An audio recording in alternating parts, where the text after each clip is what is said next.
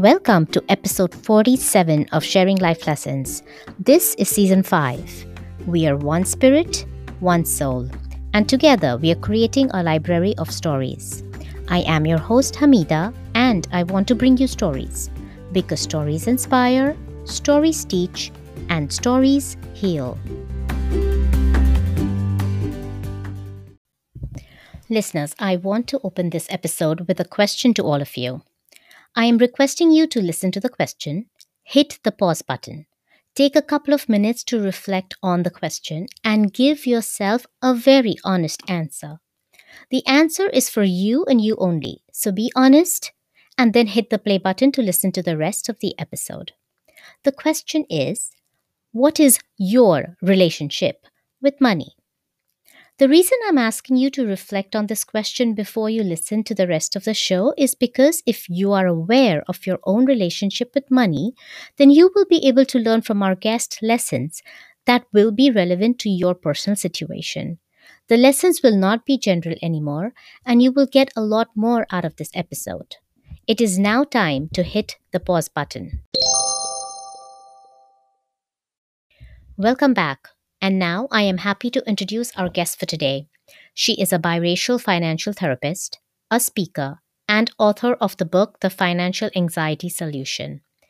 In her therapy practice, she uses shame free financial therapy to help people get their minds and money in balance. Everyone, let's welcome Lindsay Bryan Podvin. Hello, Lindsay, and welcome to Sharing Life Lessons. It is so good to have you on the show because we are going to be talking about a topic that is very close to my heart, and that is our relationship with money. And so, before we get into that in any shape or form, can you please tell us something about yourself? Of course. So, I'm a financial therapist and I'm really excited to be here today. My business is called Mind Money Balance. It's a financial therapy and coaching practice. I have a bunch of different things that I do. I think, like many of your guests and many of your listeners, we wear many, many hats. I'm, in addition to being a financial therapist and coach, I'm a speaker, I'm a podcaster. My podcast is the name of my business, Mind Money Balance, and I'm the author of the book, The Financial Anxiety Solution, which is a workbook that helps people understand the, the worries or anxiety that comes up with money and helps them work through that emotional side. Thank you for that, Lindsay. You call yourself a financial therapist. And many of us may really not know what a financial therapist does. So, if you can give us some context around financial therapy. Absolutely. So, financial therapy, the research, the history of it, it's been around for a long time. The psychology of money has been used in many ways, shapes, and forms, but it's mostly been used in behavioral economics, in marketing, in advertising. And about 10 years ago, uh, a group of both mental health providers and financial professionals they came together to try and help their clients where there was this kind of missing gap. The mental health providers were saying, look, money comes up, but we don't know exactly how to talk about it.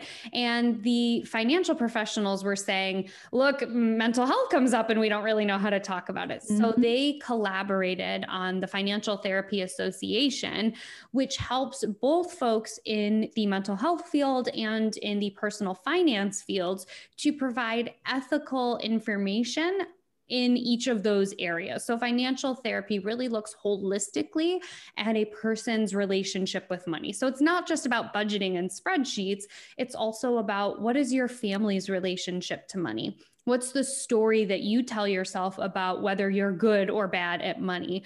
What is what has your culture, your gender, your neighborhood, your community? What have those things imparted on you that might impact the way that you look at money? And so financial therapy takes that entire whole person into account to help them to cultivate a healthy relationship with money so that they can make financial choices that make sense for them and that they feel comfortable and confident in doing. So it's a blend of financial literacy, psychology, social work. It's all kind of melded together to help people in their relationship with money.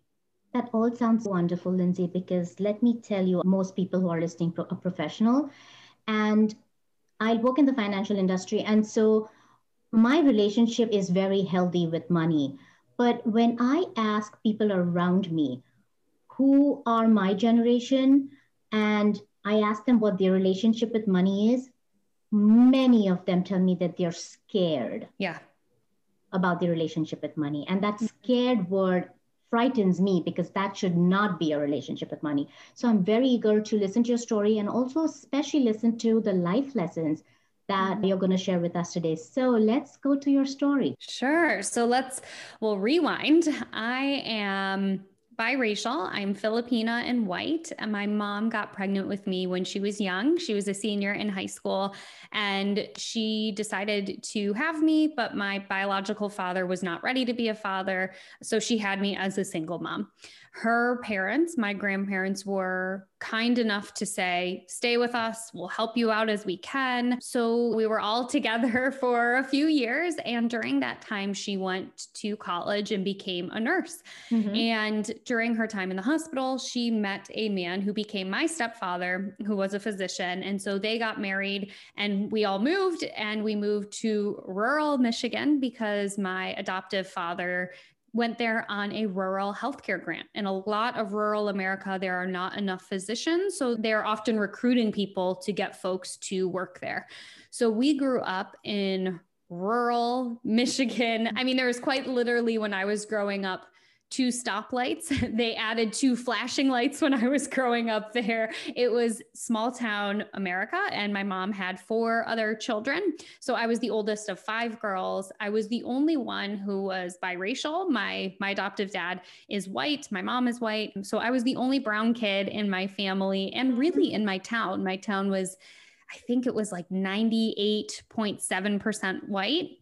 So I really struggled with my identity, who I was, where I belonged, how I fit in. You went to your kindergarten class and you saw yourself as the only single brown girl. It yeah. had been a sticker shock for you. Totally. It's funny you bring up kindergarten because kindergarten was the time where I realized I was brown. You know, my little head couldn't really compute that I was different in some way. But my grandfather, who was white, actually traveled to India quite a bit. And he partnered with Indira Gandhi. One of her charities there was to help bring education into different parts of India. So he would go there and he would teach teachers. He was like a train the trainer. He would help with education there. And so he would come back from India with these pictures of these women who I'm not Indian, I'm Filipina, right? But it was the closest thing I had seen to a brown person. Mm-hmm. So he would come back with these pictures of these women who were darker skinned and were in these vibrant colors. And I would stare at those photos for hours. I just fell in love with these pictures of these women. And it, it's definitely cultural appropriation now. I can say that. But as a kid, I didn't know. So I would go to school wearing the bangles that he brought back and wearing the rings that he brought back. And I would tell my classmates that I was Lindsay's cousin from India and I would pretend that I was a little Indian girl, which again, I know is so bad, but I had no representation. And my mom also wanted to encourage me to you know she didn't she she did her best with what she could but at that time what they were taught was to be colorblind. That was the polite way to acknowledge differences was to say, we're all American, we're all the same. So that is kind of one of the first times of many times that I tried on different folks' identities as I grew up. I can for sure say that I leaned into a variety of different identities trying to figure out who who I was and where I fit in. So fast forward to college, I studied sociology. I thought I wanted to become a professor. Um, and I graduated right at the peak of the Great Recession. I graduated in May of 2008 before the crash. Now, Hamida, before the crash, you could get a job doing anything as long as you had a degree. I remember. Right? right. Yeah. You, the economy was booming. The, what we were taught was get a degree, you'll have a job, doesn't matter what you study. So I studied sociology. I graduated on, I think, a Friday. And on Sunday, I had a job in marketing in Chicago. I'd mm-hmm. never taken a marketing class, never taken a business class, didn't matter. My region, even though the agency was based out of Chicago, was the the Northeast. So I spent almost a year from upstate New York up to Boston and down to DC doing marketing. And when I say marketing, I was doing marketing that was um, more like, you know, when you go to a concert and you walk in and there's people with these tables and they're handing out like t shirts and lanyards and stuff like that. Yeah. That was my job. So I would just go to music concerts for almost a year and hand out stuff to promote the product that we were promoting. I hated it. It was not a good fit for me, but mm-hmm. I did get to see a lot of the Northeast that I hadn't really seen before. And I did have an opportunity to save a lot of money because the marketing company pay I didn't have a, an apartment. I lived out of a hotel. They paid my hotel, they paid my cell phone, they paid our gas, they gave us a per diem for food. So even though I wasn't making a lot of money, I had little to no expenses. And during that time, the economy crashed, but I was so insulated from it because I continued to get paid. I continued to have my bills paid. So I was so oblivious to what it meant when that recession hit. So when that contract ended, they extended it to me and I said, No way, I'm out of here. And I went and I traveled. So I spent three months traveling through Europe and Asia. And I figured when I got back, I would just find another job. Mm-hmm. Well, that was then March of 2009.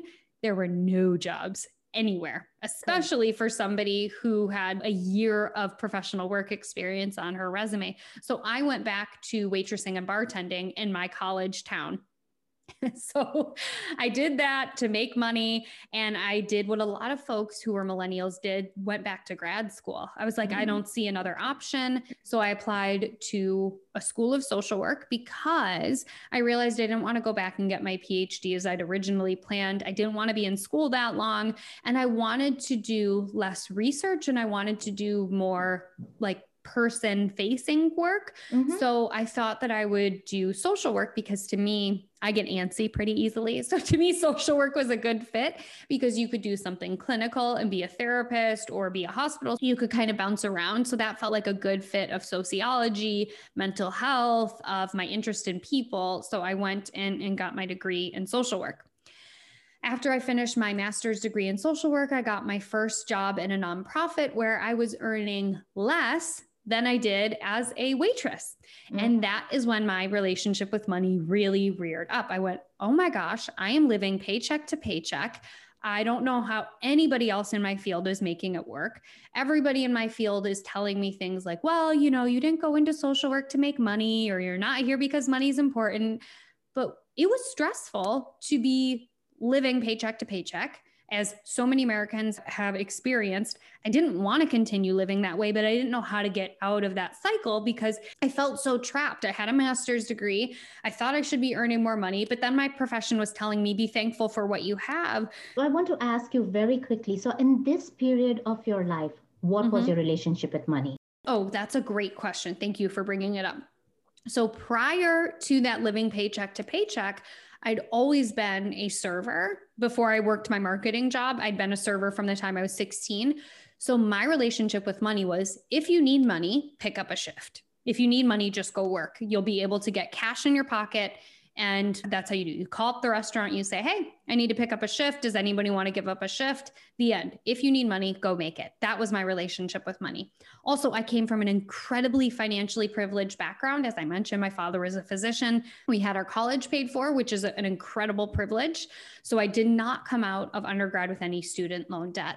So I also had this relationship with money that was really interesting, which was my mom had kind of always taught us about money. She always narrated like what we were doing. If we had an allowance, we always had to save some of it. Anytime she went to the bank, she pointed out what she was doing. Oh, I'm making a bank deposit. She would point out what the numbers on the like letter boards were. She would say, uh-huh. Oh, this is a CD. It's a certificate of deposit. This is what an interest rate is. She always just narrated what mm. was happening with our money, which again is an incredible privilege that I know a lot of folks didn't have. So I had this relationship with money of, it will always be there if you need it.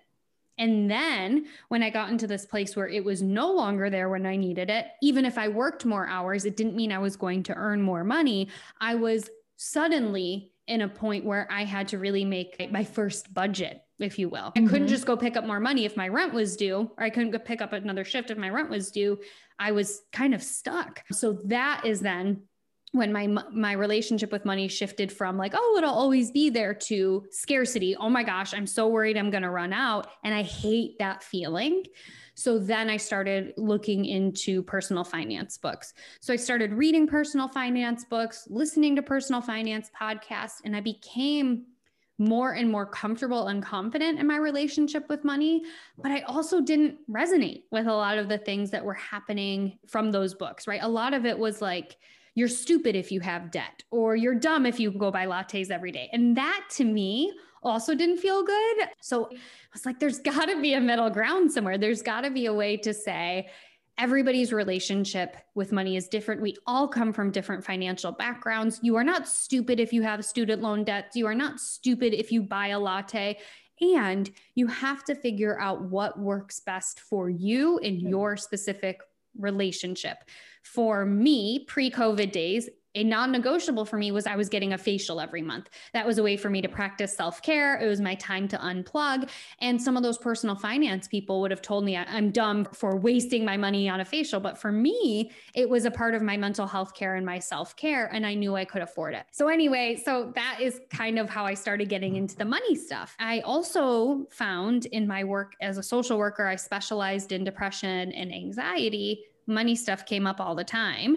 And as a social worker, I wasn't supposed to talk about that with my clients. I was supposed to tell them to call an 800 number, have some debt consolidation firm help them out, but that was not my lane. And I was like, mm, I think there's something missing here, which is when I mentioned in my intro, when I found out about financial social work and about the Financial Therapy Association. So I sought out additional training to ethically provide insight into money for my clients without advising or selling or stepping out of my lane. My lane is f- fully in the world of mental health and emotional health. And I, of course, incorporate money into it in my financial therapy, but I'm never advising somebody, managing somebody's money, or selling them insurance products or anything like that. So, yeah, I think that brings us up to where we are today. Kudos to you and to everyone else who's doing this because, as much as this is not very talked about, it is where there is a lot of demand. So you have a big job ahead of you because mm.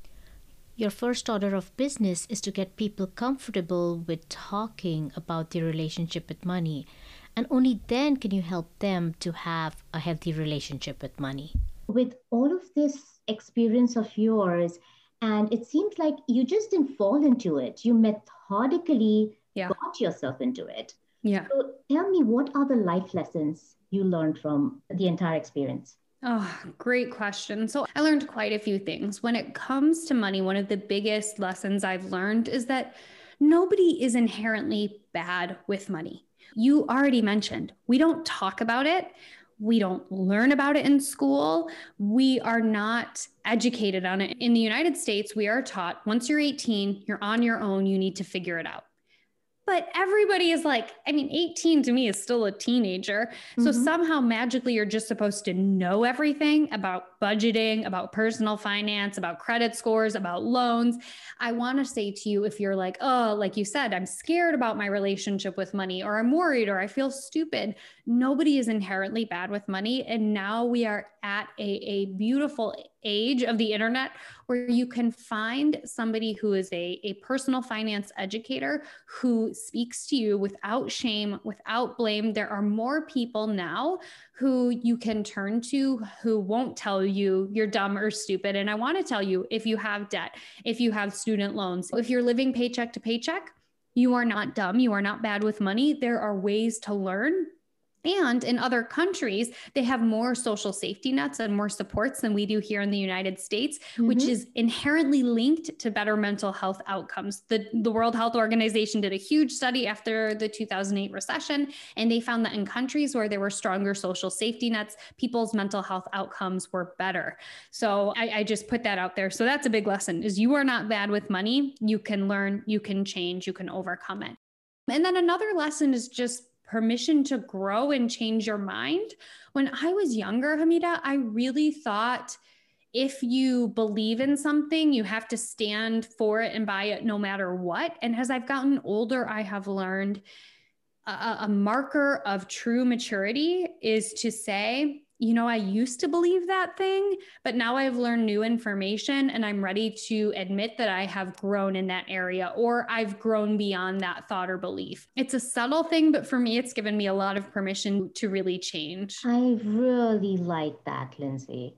So Thank you. That's a general life lesson. Mm-hmm. If you learn something that you know is better than what you knew before, then it's okay to let what you know before go and start. Yes behaving with this new knowledge that you have. Can you convert that to money terms? Absolutely. Absolutely. So, in like you were saying, we have permission to grow, we have permission to change. So let's say you were 18, you got a bunch of credit cards because you didn't know, you didn't have any financial education around it, you didn't understand the annual percentage rates, you didn't understand that a minimum payment didn't mean you were paying it off, and you ended up in a ton of credit card debt. Fast forward now you're in your 40s and maybe you've been holding on to this idea that you're bad with credit cards or you shouldn't be trusted with debt. Well, that was, you know, 20 years ago. Can you give yourself permission to forgive yourself for what you didn't know then? You didn't understand interest rates, you didn't understand the minimum payment. Can you say, I didn't know that then? But I do know it now. And now I wisely, safely, comfortably can have a credit card. I can pay it off in full. I can build up my credit. And I'm okay knowing that I didn't know that when I was 18, but I do know that now in my 40s. So that would be one example of how you can grow past what you knew then. I like that. Very valuable life lessons. So, at what point does a person, or let me rephrase that, at what point should a person want to see a financial therapist? Oh, good question. So I would say I think you can learn a ton about money on your own. I don't think you need to jump straight into financial therapy. I think you can learn a lot from books, from podcasts, from blogs.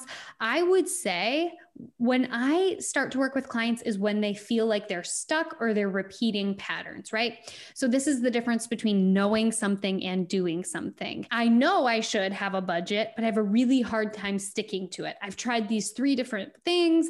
I've tried tracking, I've tried using an envelope system, I've tried waiting for 24 hours before I make a purchase, but for some reason, I just can't stick to my budget. I just can't do it. That might be a time to reach out to a financial therapist. And Another kind of thing is this idea of this heaviness. A lot of my clients, because I specialize in financial anxiety, they're like, I know I need to create a money plan, but the idea of even looking at my numbers, opening up my bank account, looking at what my credit score is, is so overwhelming and anxiety provoking that I just need somebody else there, kind of in parallel, to help me work through what is getting in the way of me taking those first steps. So that would be another good opportunity to work with a financial therapist. And to my listeners, I want to say that if you, Lindsay just told you the red flags that you could be experiencing, and if you are, if you are anxious about learning your mm-hmm. FICO score, your credit score, if you uh, are feeling heavy about any debt that you have and you don't know what to do about it, there uh, is this big resource out there in a way of financial therapist and right now we have Lindsay's information in the show notes. So if you do need to use a financial therapist, please do. There is no shame in asking for help. Absolutely. There's no shame at all in asking for help. And, and to me, it's a part of being brave and being wise to say, I need some backup, right? I think being humble is, is one of the strongest things that we can do. And Lindsay, as a last thing before I let you go, mm-hmm.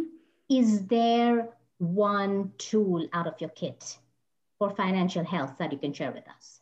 Mm. Oh, is there one tool? I would say one thing that I love to do with folks is to help them reframe what belief they have about themselves and about money and to look at it through the lens of what would I say to a friend.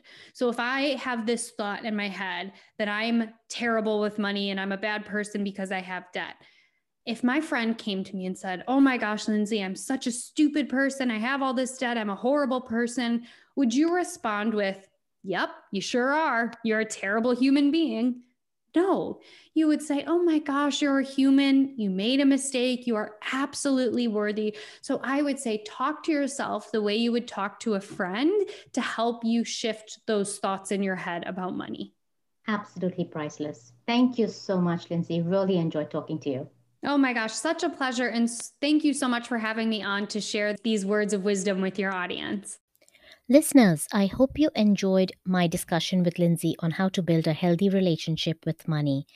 And I also hope that the quick exercise that we did in the beginning was helpful to make the lessons shared by Lindsay feel more personal to you. Now, here are my key takeaways. One, nobody is inherently bad with money. Don't ever think that if you are in debt or are living paycheck to paycheck, that you're dumb or stupid. You are not. You can learn, you can change, you can overcome. Two, you should give yourself the permission to grow and to change your mind. A marker of true maturity is to say, I used to believe in something, but now I have new information and I have grown beyond the belief I used to have. I think this life lesson is on the money, pun intended, for life as well as for money matters. Lindsay also shared an appropriate money example with us regarding this life lesson. 3. In order to help you shift any guilt provoking thoughts in your head about money, be kind to yourself, the way you would be kind to a friend. Learn from your mistakes and bring the required change in your life to achieve financial health.